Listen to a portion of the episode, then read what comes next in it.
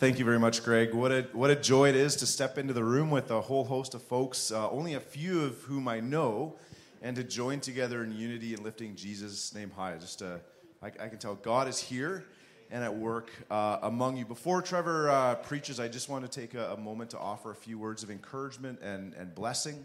Uh, you, you, may remember I was scheduled to preach here, and I think it was late November and uh, woke up Saturday morning sick as a dog. I'm like, oh, I, will I'll drive down. I'll haul myself of the car. I'll be fine. Took a COVID test, and oh, I better stay home. So I called Greg at like noon, and anyway, somebody filled in. Grateful, but maybe that was the uh, the providence of God. Uh, Trevor started as our executive director just a number of weeks ago, and so we rescheduled the state back in I don't know early December.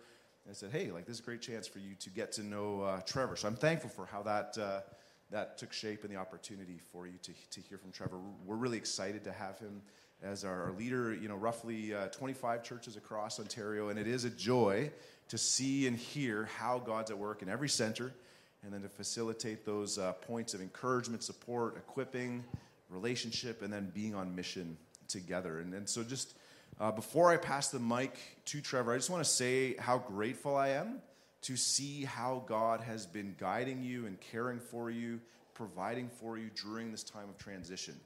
Also, maybe another unusual point, I happened to be in the room. I was just coming to visit, but was in the room when Chris Walker announced his resignation to your Board of Elders last summer. Uh, there was a bit of emotion in that room.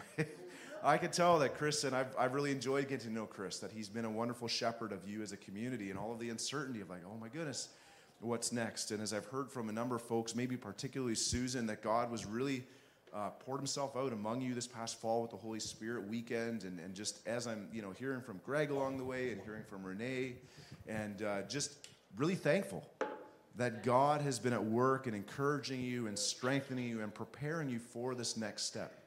And the other point that I'm excited about is just in had the opportunity to sit in a 4-1 interview with Wes and uh, with Greg.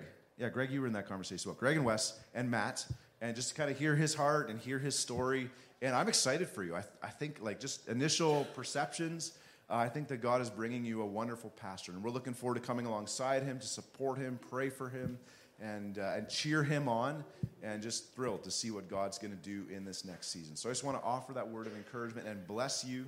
Uh, transition times are hard for churches. And I don't know what all the dynamics have been, but it looks like you're, you know, you're, you're here, you're smiling, and God's been, uh, been present. So we want, I want to honor you and honor God for this this time. And if I may just, just pray a, a prayer of blessing before I pass this off to uh, Trevor. So, God, we together, we give you thanks.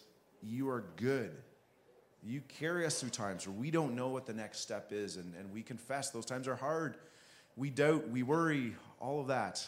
And yet you are here, and you're just patient, you're merciful, and you've been pouring yourself out. And so, God, we give you thanks. And Lord, today I pray right now that you would anoint uh, Matt and his family. I pray that in this next month before he steps into his role, that they would have moments of, of deep joy and readiness before they step into the responsibilities and the, and the, the weight of shepherding your, your people. I just pray for rest and joy upon them. Would you fill Matt with your Holy Spirit that he would lead out of the strength that you give him, the power of you, Holy Spirit, uh, above and beyond his own, own strength. And so I just, I pray, Lord, for just a, coming together in friendship and partnership with their family and this church uh, in the weeks ahead. Um, we honor you, Lord. Pour out your blessing.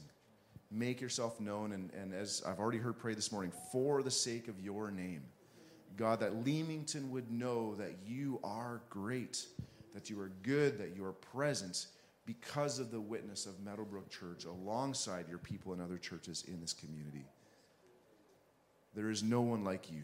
Father, Son, and Holy Spirit, we pray. Amen. Amen. So, yeah, pass the mic here to Trevor Seith. He's been a friend of ONB for a number of years, uh, well loved and, and trusted by our pastors, and we're just excited to introduce him to our churches and to ask God, what is this next uh, season of partnership and mission for the Ontario Conference of MB churches? So, I'm, I'm actually really thrilled that we have this chance to introduce you to uh, our new director. So, thank you.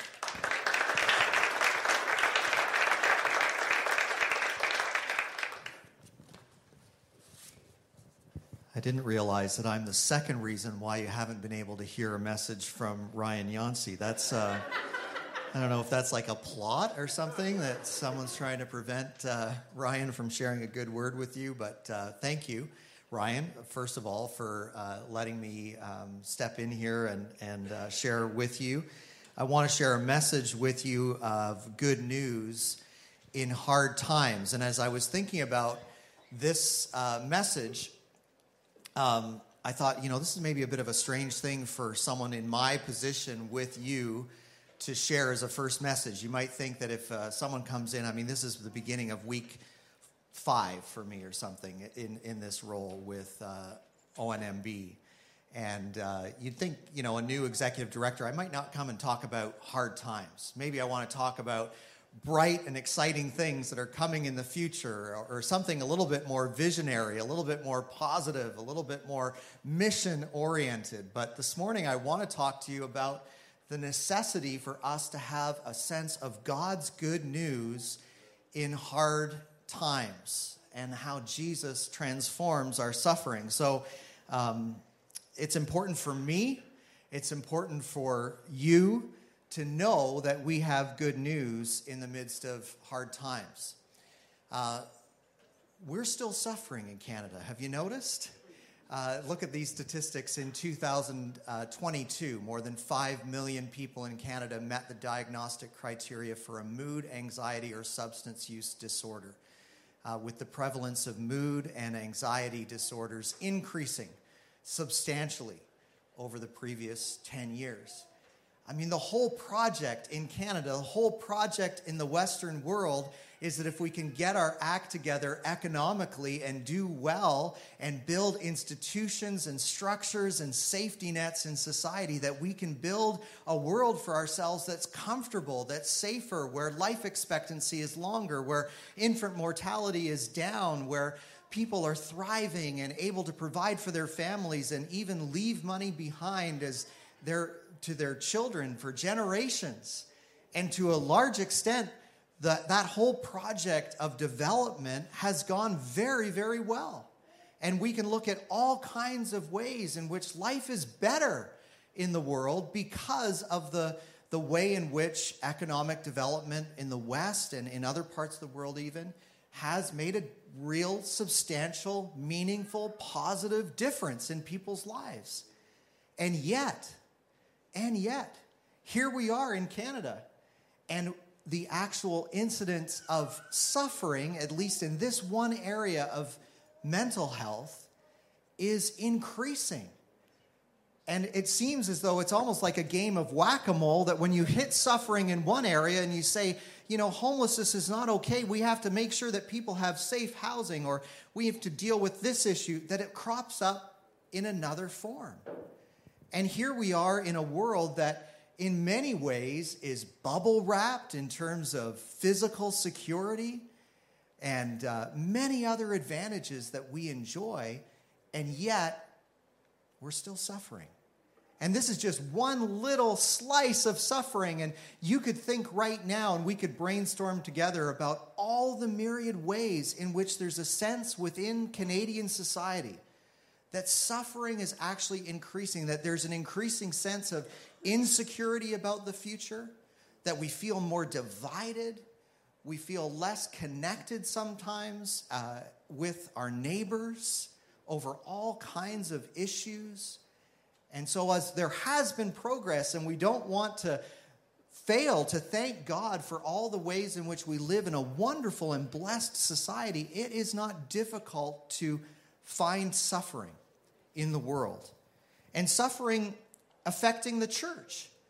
We've come here together, and many of us are carrying difficult, painful, discouraging, and sometimes chronic issues in our lives. And so we need a message of good news for ourselves in hard times.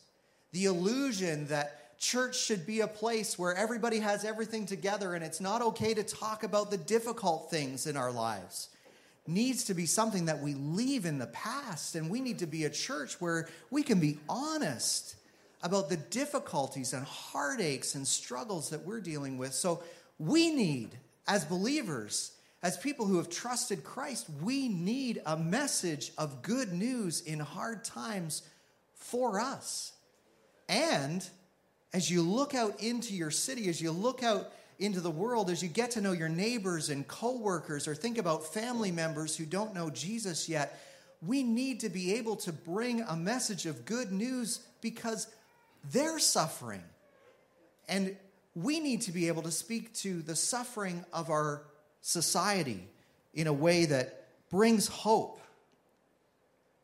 But here's the thing what is that message? What is the good news in hard times? Well, one possible story that perhaps you've heard is something that is often called the prosperity gospel.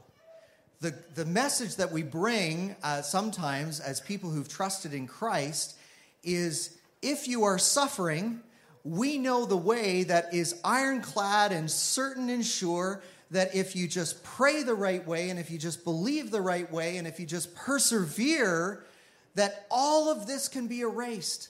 And God's desire is that suffering would be eradicated from the lives of his children. And so come onto the safe island of peace and joy and contentment and comfort, and Jesus will set everything right. And as we pay attention to that message and we notice that certain people are deeply disappointed as illnesses are not healed, as broken relationships are not restored, as economic difficulties persist, as families struggle. We begin to question well, is, is that really what the Bible says? Is, is the Bible's message that if you just trust Jesus enough, everything will go well in your life? And we say, well, that, that can't be true. That, that's not it. That's not the message that we can offer with integrity to one another and to a hurting world. And so, if it's not the prosperity gospel, if it's not the health and wealth gospel, let me present to you the suggestion that maybe what we need is the gospel gospel. Maybe we need to actually tell the truth to people about what the Bible actually says and what is the good news in hard times? We need to be clear on that for our sake, or we're going to struggle in our relationship with God, in our confidence in, in Jesus, if we have a misunderstanding. And we need to have clarity so that we can share a message with others. Here's a suggestion. I, I begin, I've begun to think a lot about the possibility that hurt is the primary mission field for the church in Canada in the years ahead. As you think about people who are struggling with addiction, as you think about people who are struggling over the brokenness in their past, as you think about people who are struggling with the mental disorders that we've referred to or the anxiety struggles, or these, this is our mission field. If you begin to think about people who are hurting, they are the ones, Jesus said, I haven't come for those who are well. I've come for those who are sick. They need to hear this good news. And I think the primary way in which Meadowbrook and other churches across Canada can begin to engage well in our society and communities is to say, where are people hurting? Let's go there. And so let's be clear about the message that we want to share as we do. So, I want to talk first of all about what's the clarity of the message for us. And I want to talk about this the, the importance of understanding how Jesus' power relates to our suffering, because there's such good news for us to hear in this uh, truth.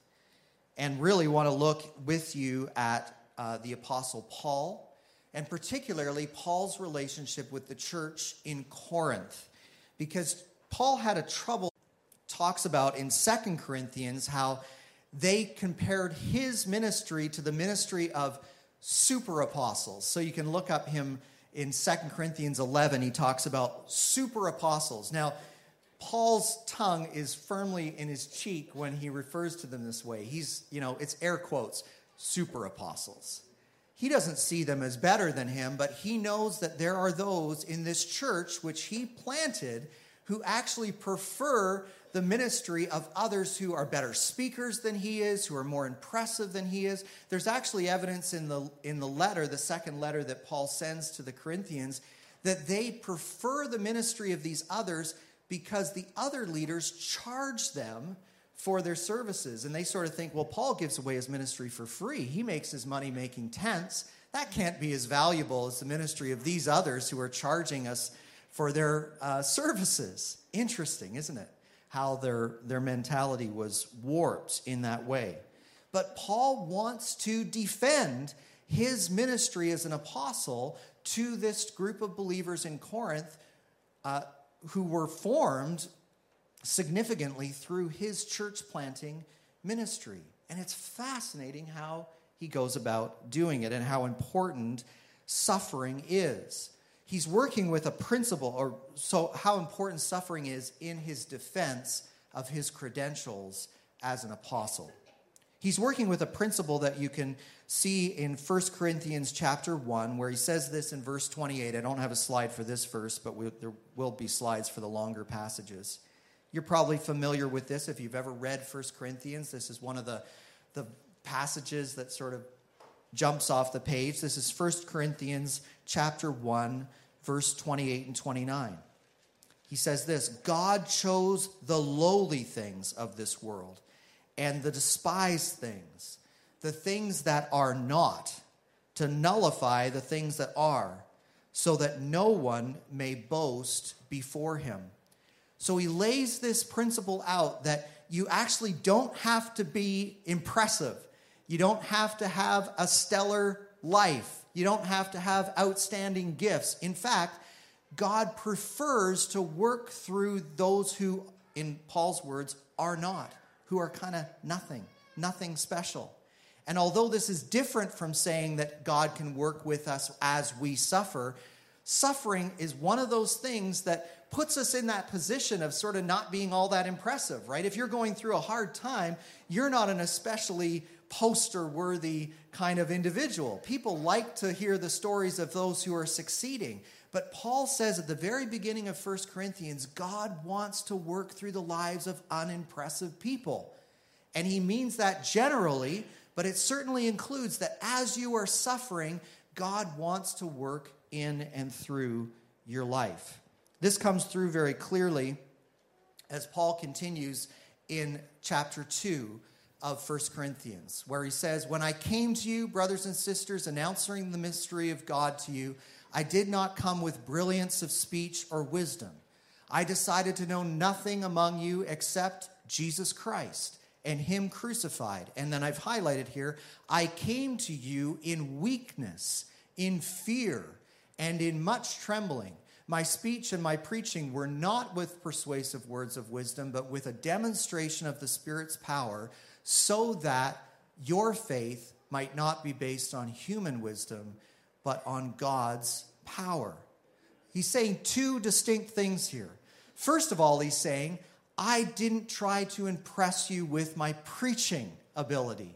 I resolved to know nothing among you except Jesus Christ and Him crucified, which I think we're meant to understand. I preached a simple message to you about Jesus. I didn't try to add on other things and adorn it or anything like that. I preached to you a simple message about Jesus and His death, His resurrection, and the power of the Holy Spirit. That's what Paul is saying here.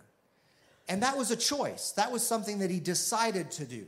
He didn't try to have a fancy speaking uh, relationship with these people in Corinth. But there's another part of what he's saying, what I've highlighted here. This is an unchosen part. This wasn't a strategic decision. He says, I came to you in weakness, in fear, and in much trembling. There's nothing about that that was strategic. He didn't choose that. Why was Paul feeling weak? Why was he fearful? Why was he trembling as he came to the people in Corinth? It's because he'd been suffering a lot. Paul came to Corinth after being in a series of other cities on this missionary journey. He's traveling now on his second missionary journey with Silas as his sort of uh, side uh, servant. And if you back up far enough into Acts chapter 16, just to pick up the story, remember that uh, the whole story of Paul's ministry is told in the book of Acts.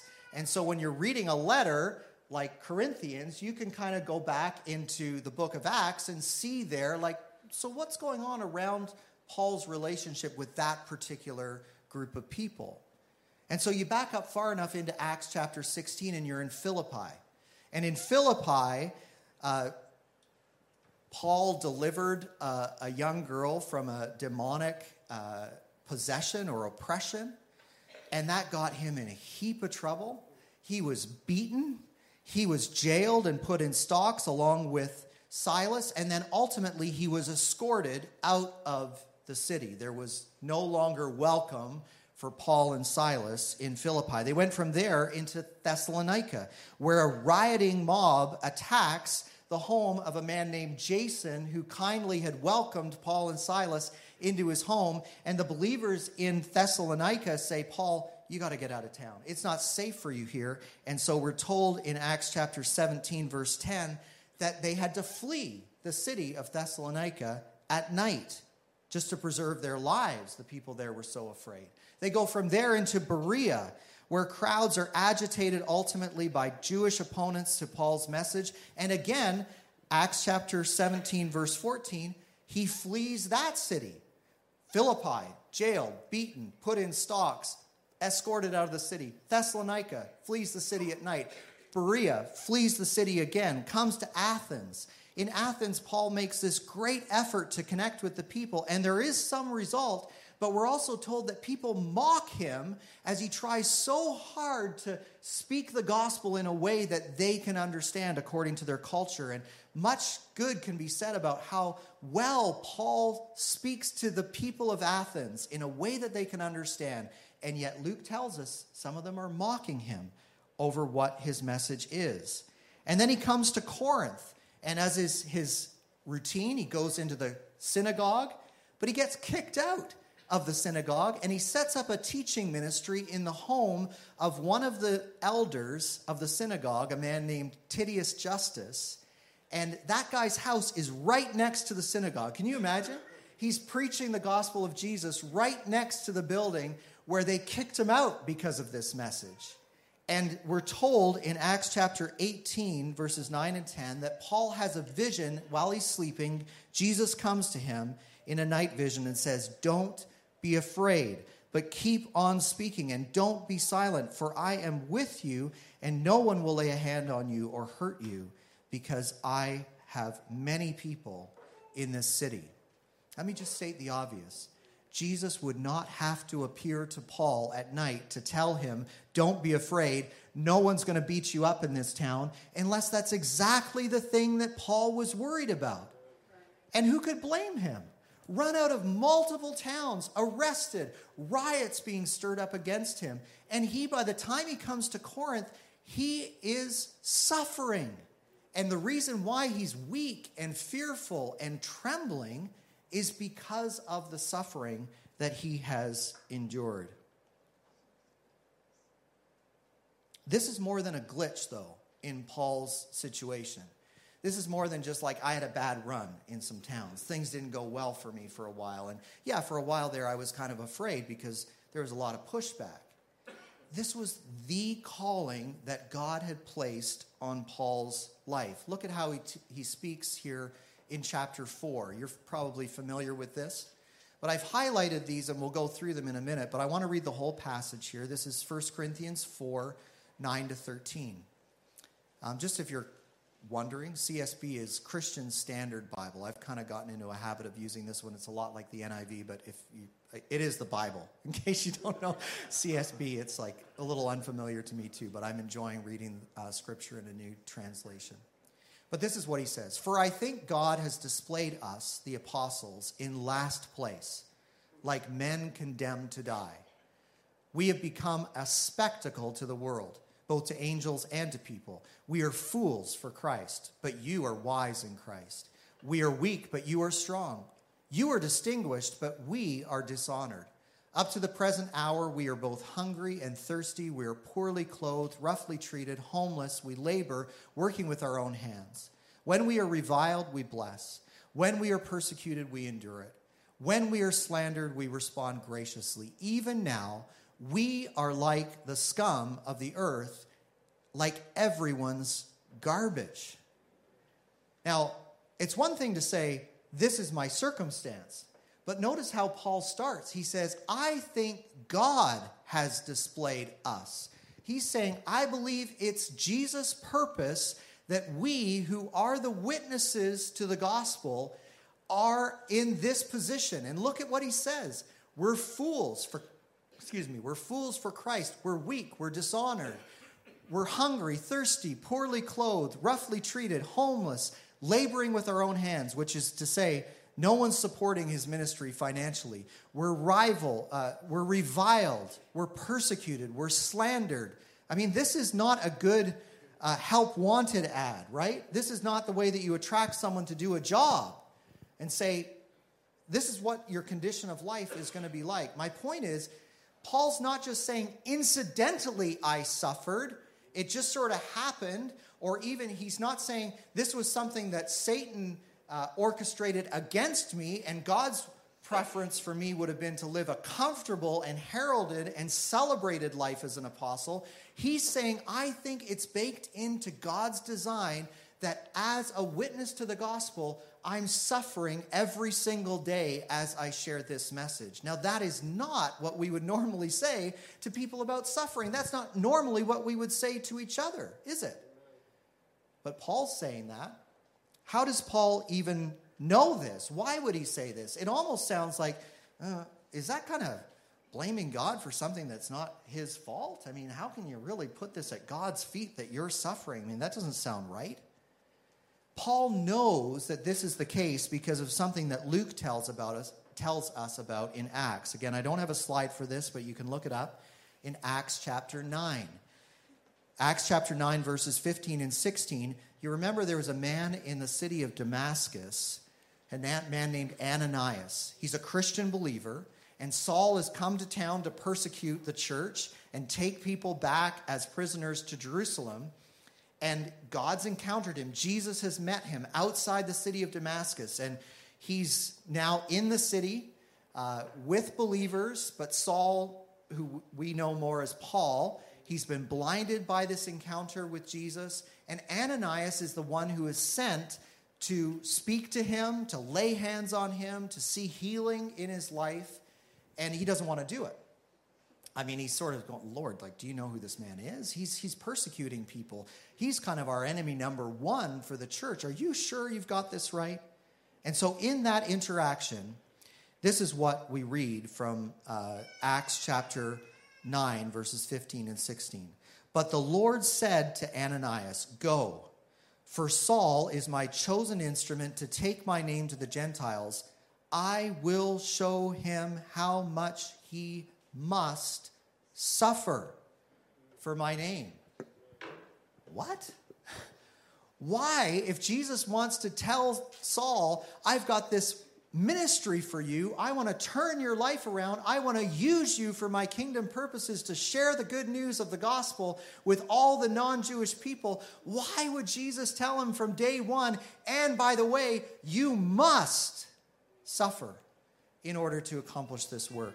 I just want to point out this is what the Bible is saying about suffering and the Christian life. The two are linked for Paul. And that does not fit my preference. That's not what I would like to know. You know, I'd rather hear a story of if I'm really close to Jesus and I get things right, then suffering is going to be eliminated from my life. Let's keep going here. Um, and look at another uh, passage. Why, I guess, is the question that I want to answer by looking at this passage. Why would, why would God do it this way? Why is suffering inextricably linked to Paul's witness for the gospel? Wouldn't it have been better? Wouldn't it be a more powerful demonstration of the gospel if Paul's life checked all the boxes and everything was going well for him? Isn't it true that many people, even up to today, are drawn to ministries that are basically saying, look at how life how well my life is going. My life is a demonstration that if you just trust God, you can have this too. So, why would Jesus say to him that in order to be my chosen instrument to share the message of the gospel with people who've never heard, you are going to have to suffer. So Paul begins to unpack this in his second letter to the Corinthians. This again is famous uh, portion of the Bible, uh, 2 Corinthians 4. He says this For we are not proclaiming ourselves, but Jesus Christ as Lord, and ourselves as your servants for Jesus' sake. For God, who said, Let light shine out of darkness, has shone in our hearts to give the light of the knowledge of God's glory in the face of Jesus Christ. Now, we have this treasure in jars of clay, so that this extraordinary power may be from God and not from us. We are afflicted in every way, but not crushed. We are perplexed, but not in despair. We are persecuted, but not abandoned. We are struck down, but not destroyed. We always carry the death of Jesus in our body, so that the life of Jesus may also be displayed in our bodies. What's he saying? This is getting at something that is very uncomfortable for us to hear. Paul's saying that this jar of clay, this weakness, this fragility, even this cracked vessel is necessary so that people can see that the power in our lives is coming from Jesus and not from us. It kind of makes sense intuitively that if someone looks at our lives and says, Well, everything is going well for you, everything is perfect in your life, no, no wonder you believe in God. It looks like He's just doing nothing but pouring out blessings for you. It's kind of like when someone gets up at the Oscars and says, I just want to thank God because I just won this incredible award. But if you're suffering, if you're struggling, if you're honest about your weakness, and yet people can see that there is a vibrancy and a vitality and a peace and a joy and a security and a hope in your life, despite how you're suffering, it makes sense that now the focus is not just on, not so much on how well things are going for me, but now the focus is on Jesus. I want to say a word of encouragement to you this morning if you are suffering, if you are struggling, if things are not going well in your life, you are better qualified in those circumstances of difficulty to offer a Christ exalting message to the people around you. I would even say that if you're not a good speaker, if you're not particularly articulate, that qualifies you to testify more powerfully to what Jesus can do in someone's life. Don't ever allow Satan, and this is a strategy of the enemy, to whisper to you about your weaknesses and say that those are the things that disqualify you from participating more vigorously and passionately and boldly. If people knew what was not great about your life, then that would somehow besmirch the testimony of Jesus. Of course, if you're flagrantly pursuing sin, don't, don't hear me saying what I'm not saying. I'm talking about suffering and difficulty and pain in your life actually becomes the vehicle through which the gospel shines more clearly and more brilliantly. I have a friend in Ottawa. Omid uh, is an Iranian and converted from Islam to Christianity. If you know anything about uh, Iran, and I don't know much, but there is an historic Christian community in Iran, and there are Iranian churches that are formed mostly of that people group that has a long history of Christian faith. It's a very different thing when someone is not from that ethnic group and converts to become a believer in Jesus, as Omid did. And many are converting to trust Jesus, and God is at work in powerful ways. You've heard about people having dreams, Jesus appearing to people and rescuing them into his kingdom in, in, among the Persian people of Iran. And Omid himself, who's now in his 50s, came to faith in Christ and then ultimately became a pastor. He knew of one other pastor, a contemporary of his time there, there in Iran, who had a similar story, converted to Christianity, became a pastor. The Iranian government arrested his friend, and that man was executed as uh, for accused of being uh, a spy for um, Israel. And then Omid, of course, uh, he had been harassed. There had been all kinds of harassment, arrests, very brief arrests. But at one point, uh, he was arrested and held largely in solitary confinement for six months. And during that time, he was taken out only ever really to be interrogated. And when they were interrogating him, they were accusing him of being a spy. And so he's aware that his friend has been executed with the very same storyline. And as I was meeting Omid for the first time, he was sharing this story with me. I said to him, So, Omid, what was that like? What was it like to be in six months of solitary confinement? The only recreational activity is to be taken out of your cell to be interrogated by the Iranian government and accused of a, uh, a capital offense against the state. And uh, Omid's this big guy, and he has this very baritone voice, and he said, Oh, it was a wonderful time, Pastor.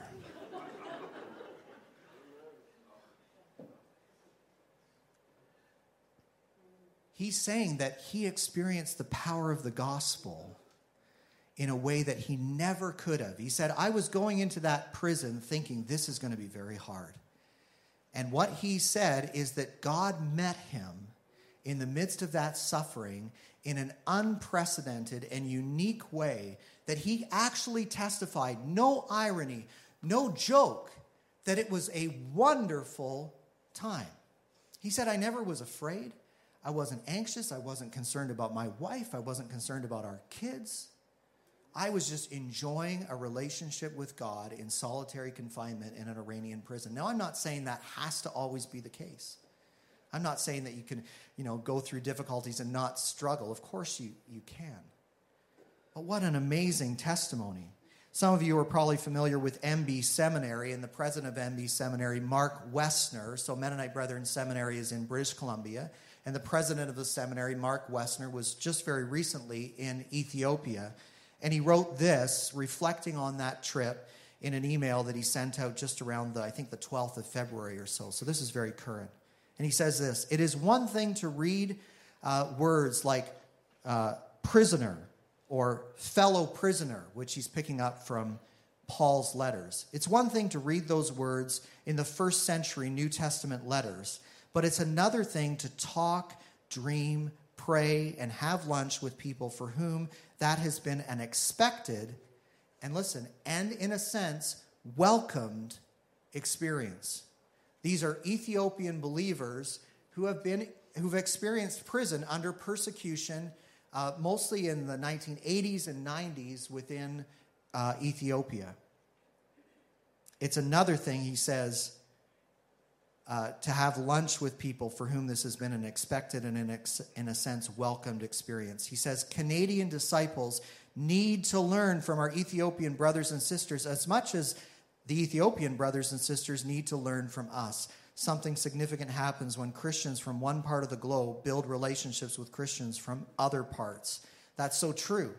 And one of the key things that, the, that Christians from places like Iran or Ethiopia or all other, so many countries in the world can testify to is that suffering is not antithetical to a vibrant, fulfilling, joy filled, hopeful, dynamic, wonderful relationship with God. It's like the, the Canadian church is standing fearful about suffering. This is the terrible pool of, oh, please, Lord, don't ever allow any suffering into my life. And if we tip, and I don't want to trivialize, of course, the suffering that many of us here have gone through. But in general, if we think about the body of Christ, the whole church in Canada, if we dip our toe as a church into suffering, we're, we're recoiling and saying, oh, that, that's terrible. Oh, I don't want to have anything to do with that. I don't want to see our country become a place where the church's suffering begins to increase. That would be terrible. And yet we have the witness through 2,000 years of church history and in our lives contemporarily right now from brothers and sisters who are saying, This is not the worst thing that can happen in your life. You can actually come to know Jesus better. You can see a more vibrant witness. Your life can become more prayerful. You can begin to acquire more of what the Holy Spirit wants to do in your life in the midst of suffering. And so, this is why Paul speaks about it as an essential thing. We have this treasure in jars of clay. We carry along the death of Jesus in our bodies. Well, um, of course, the most famous word from Paul about suffering really is in 2 Corinthians 12. And it's interesting because I don't know about you, but sometimes when I'm listening to a message, my head begins to think about other things. And I might begin to think, if I was listening to this sermon, yeah, but you're talking about a missionary. You're talking about like this, you know, the greatest church planter of the history of the church. I don't know, you know. So, like, my life isn't like that. I'm not out there doing these, you know. Am I supposed to suffer too? Like, what does suffering have to have to do? This is suffering that he's enduring, Paul, as a public witness for Christ in a hostile environment. So, what about suffering in our lives like what I started with? What about struggles in our health or in our mental health? What about suffering in relationships? These kinds of things. Can we say that these kinds of suffering too are ways in which God wants to work in our lives. And so it's very helpful that we have this testimony from Paul in Second Corinthians where he's talking about this thorn in his flesh. So he's had an incredible vision of God, and then he says, Therefore, so that I would not exalt myself, a thorn in the flesh was given to me, a messenger of Satan to torment me, so that I would not exalt myself. Concerning this, I pleaded with the Lord three times that it would leave me. But he said, my grace is sufficient for you, for my power is perfected in weakness. Therefore, I will not, I will most gladly boast all the more about my weaknesses, so that Christ's power may reside in me. So I take pleasure in weakness. What? I take pleasure in weaknesses, insults, hardships, persecutions, and in difficulties for the sake of Christ. For when I am weak, then I am strong. So, Paul's not just, there are ways in which people are called to su- suffer uniquely. And I would not be one who would say, let's pray that hostility for the church just goes through the roof in Canada. I'm not saying that we should be seeking persecution or that we should be trying to encourage it perhaps by being an especially disagreeable person and then having other people get mad at us and say, oh, well, I'm just suffering for, for Jesus, you know. I'm not saying that we should try to orchestrate suffering. Paul certainly is giving us a testimony here of suffering that was physical. We don't know specifically what it was, but it was a physical kind of suffering from what it seems to be. And it wasn't something that he wanted. And yet, God said about that kind of suffering, too, my grace is sufficient for you, for my power is perfected in weakness. In other words, as you are suffering, as your life shrinks down, as your capacities are limited, as you are held back, more room is actually created for the power of God to be at work. That is good news for us as believers. Now, I did say that I wanted to talk also about not just how we can think well about suffering which I think we get from Paul's message uh, today in 1st and 2nd Corinthians. But I do want to say a couple of things just before I end about what can we say to others, to one another and to others, a couple of additional things that we might, want to say to clarify our relationship with suffering. We need to think clearly about suffering and Jesus' love. As we suffer, as we go through difficulties, we actually take a, a step closer to understanding the experience of our Lord and Savior, Jesus Christ. And in the New Testament, there are repeated allusions to the idea of people feeling privileged to suffer for Jesus. Paul talks about participating in the suffering of Jesus. This idea that as we suffer, we actually get closer to the experience of Jesus and we can understand his love for us more through our sufferings than we could if our lives were always simple and comfortable. I just want to quickly, of course, we think about the suffering of Jesus at the cross. We think about the, the events surrounding the Garden of Gethsemane and the Last Supper and all of that. But I've been thinking more and more in recent years about the constant suffering of Jesus throughout his ministry. I'm convinced that Jesus suffered consistently and deeply all the way through his ministry. It wasn't like Paul, uh, Jesus' ministry went really, really well all the way along until all of a sudden Judas decided to betray him. And then for a few days, things went very, very badly. And then he was resurrected. No, Jesus suffered from the very beginning. Think about the criticism that he endured constantly from Pharisees, people who were put forward in society as loving God the most and taking God the most seriously, constantly picking at him about Sabbath healings, about forgiving sins when he wasn't supposed to, constantly under criticism. There wasn't a day of Jesus' ministry where the weight of criticism wasn't on him. He ministered constantly under a crowd a cloud of criticism. He was ridiculed by the by the Sadducees. They didn't believe in bodily resurrection, so they came to him and asked, "We have a question for you about a lady and her first husband died, and then her second husband died, and her third husband, you know, and which one is going to be your husband in the resurrection?" All that just to mock him. Can you imagine? This is the one who is going to defeat death for all the world, and they're making fun of the very concept of resurrection. He suffered that kind of ridicule. He was constantly, excuse me, constantly harassed by questions where they were trying to trick him. You know, should we give our money to Caesar or should we give our money? What about the temple tax? How come you don't do that? What about why don't your disciples fast? On and on and on. Those of us who are in ministry sometimes get criticized. You know, sometimes we might even get mocked. Sometimes we get pecked by all these little questions. Jesus dealt with that his entire ministry. All that time, he was misunderstood by his disciples. He talks to them about serving. They come to him and say, We've been having a conversation. Which one of us do you think is the greatest? Or at least he overhears them talking that way. They go through one town where they're not well, well received and a couple of them say, Hey, do you want us to call down fire from heaven to burn these people up? A couple of them come and brothers, right, with their mom. One of us wants to sit on your right hand, one of us wants to sit on your left.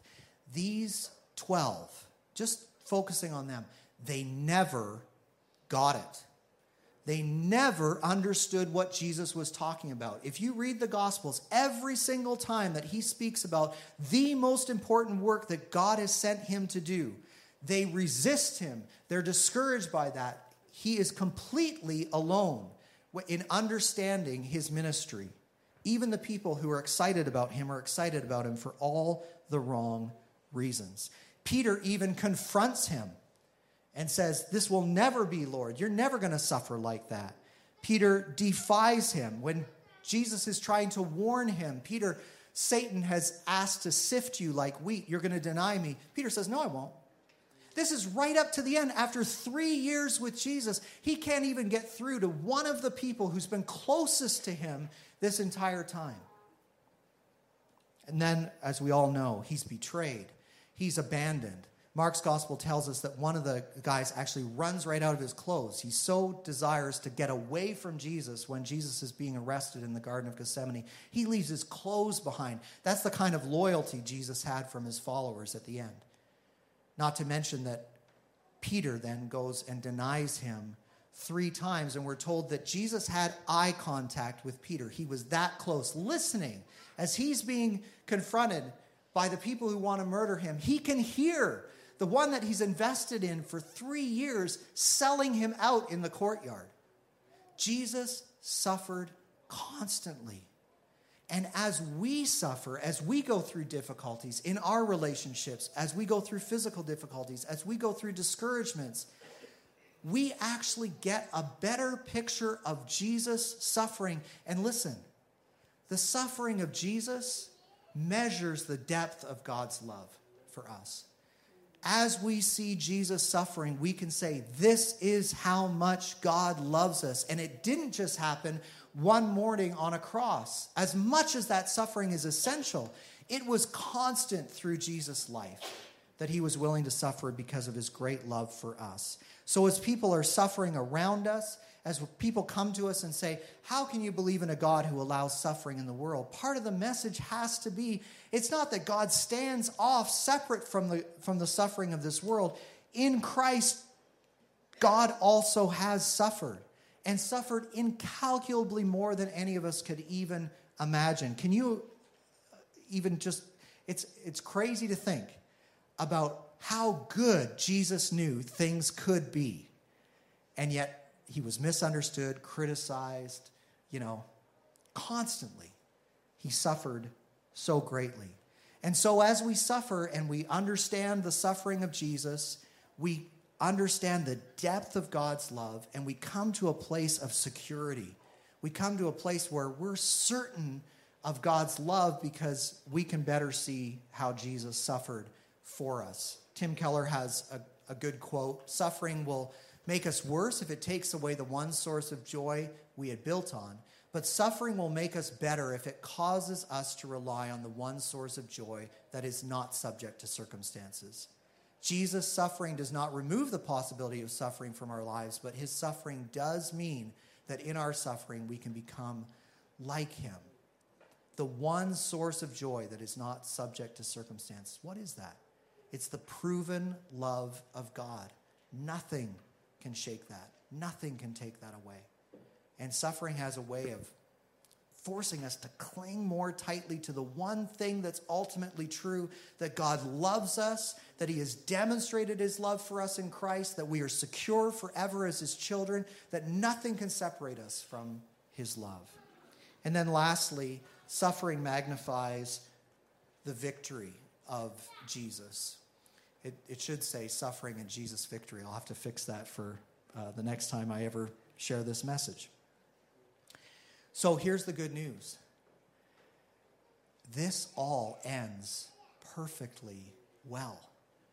No matter what you are going through, no matter what is never resolved in your life, the illness that is never cured, the relationship that is never restored, the mental health issue that plagues you your entire life, the limitations of your personality, the things you wish were different, whatever whatever way in which you are suffering or may suffer in the future, because of the resurrection of Jesus, we can be confident this story ends perfectly well.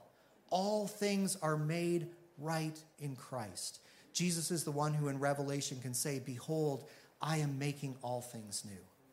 And with the hope that Jesus has defeated sin and death and all the strategies of the enemy, we can suffer with hope, shining a bright light in the darkness of this world. And I'll tell you, Leamington needs a church that knows how to suffer well. Leamington needs a church where people are welcome to come with their hurts and difficulties and struggles, where they don't need to feel as like they need to clean everything up or pretend that everything is okay. Leamington needs a church of people who are well aware of the security that we have because of the love of God and who can go through difficult times with great hope and joy because we know that we belong to God and nothing can ever take us out of his grip. And Leamington needs a church that is full of resurrection hope. That, yes, the power of God will break in and set things right right before our eyes. And we should have every hope and every expectation. We should be praying for healing. We should be praying for restoration. We should be praying for breakthrough in people's lives. But we ultimately need to say that while the kingdom of God is breaking in, it's not yet fully here. And we're waiting for that time when King Jesus will be exalted. And we've sung about it already. Every knee will bow, every tongue will confess on heaven, in heaven and on earth and under the earth that Jesus Christ is Lord. And so our stories end perfectly well. Let's pray together. Lord Jesus, we confess that we often want to just have comfortable lives and that we're often not well prepared to suffer. Lord, we see the suffering, though, that uh, never seems to go away, no matter where we fix up the world in one direction, suffering crops up in a new form. And so, Lord, we know that uh, suffering will be part of our lives, and that actually you allow suffering in our lives so that your power can shine through more powerfully. Lord, make us people who love you more than comfort. Make us people who cling to you, not because you're going to set everything right, but because you alone, as our God, are worth it and sufficient and powerful. Flood our lives, Holy Spirit, with your power. We pray for miracles. We pray for breakthrough. We pray that we would see things set right before our eyes, but we pray more for a relationship with you that will shine brightly in the darkest moments. And Lord, we pray that you would draw people all across this world to see Jesus risen, exalted, and victorious, and to place our hope in him. So that Jesus, you'll be the one who's glorified, you'll be the one who's exalted. We pray all of this in your name, Lord. Amen.